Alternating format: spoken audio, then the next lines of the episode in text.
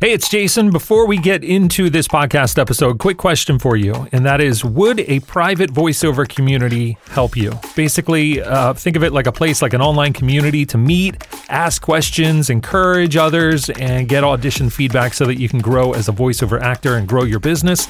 Is that something that you would be interested in? I've had some students ask me about it, so I just wanted to kind of put a feeler out there and just see uh, if there's any interest in a voiceover community. If you want to see more details about it and give your input, you can do that at voiceacting101.com slash group. There's a form there. You just fill it out.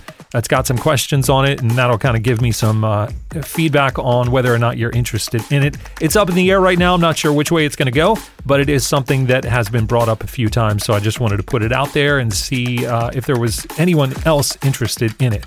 Again, it's voiceacting101.com slash group. I'd love to get your input on it. All right, that's it. Now, on to the podcast.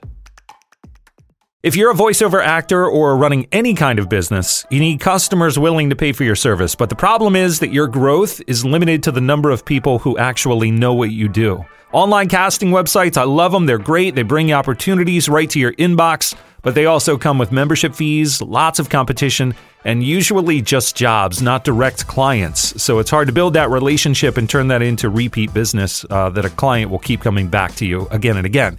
So to have more control in your business, you need to find and directly reach out to those people who need your type of service. And one way to do that is with email marketing. Here's how to do it you send an email, you introduce yourself, you're going to provide value, and you're going to give them a reason to reply back to you. Some will, most won't, so then it becomes your job to follow up until you get a response, either good or bad. And you can do that manually, but that's going to take a lot of time. So, to make it easier, you can automate the process using a follow up tool. The emails are still going to be personalized. You're going to save yourself hours of time, and more and more people are going to know what you do, and then you're going to have more opportunities to be hired. Two tools I recommend for this follow up process one is Vocus. It's super cheap when you're just getting started. You can start out slow. And then when you're ready, you can upgrade to Mailstand. It's just a little bit more. Uh, it's probably the most affordable option I've ever seen. Now, keep in mind the tools may change, but the principles remain the same. And that is reach out, provide value, follow up, start relationships with the people who could use your services, and repeat. All right, I hope that helps you.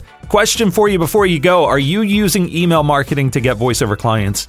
Leave a comment and let me know. Also, for the five steps to voiceover success that can really help you, uh, check that out. It's a free guide to download at voiceacting101.com slash get started. All right, that's it. I'll talk to you next time. See ya.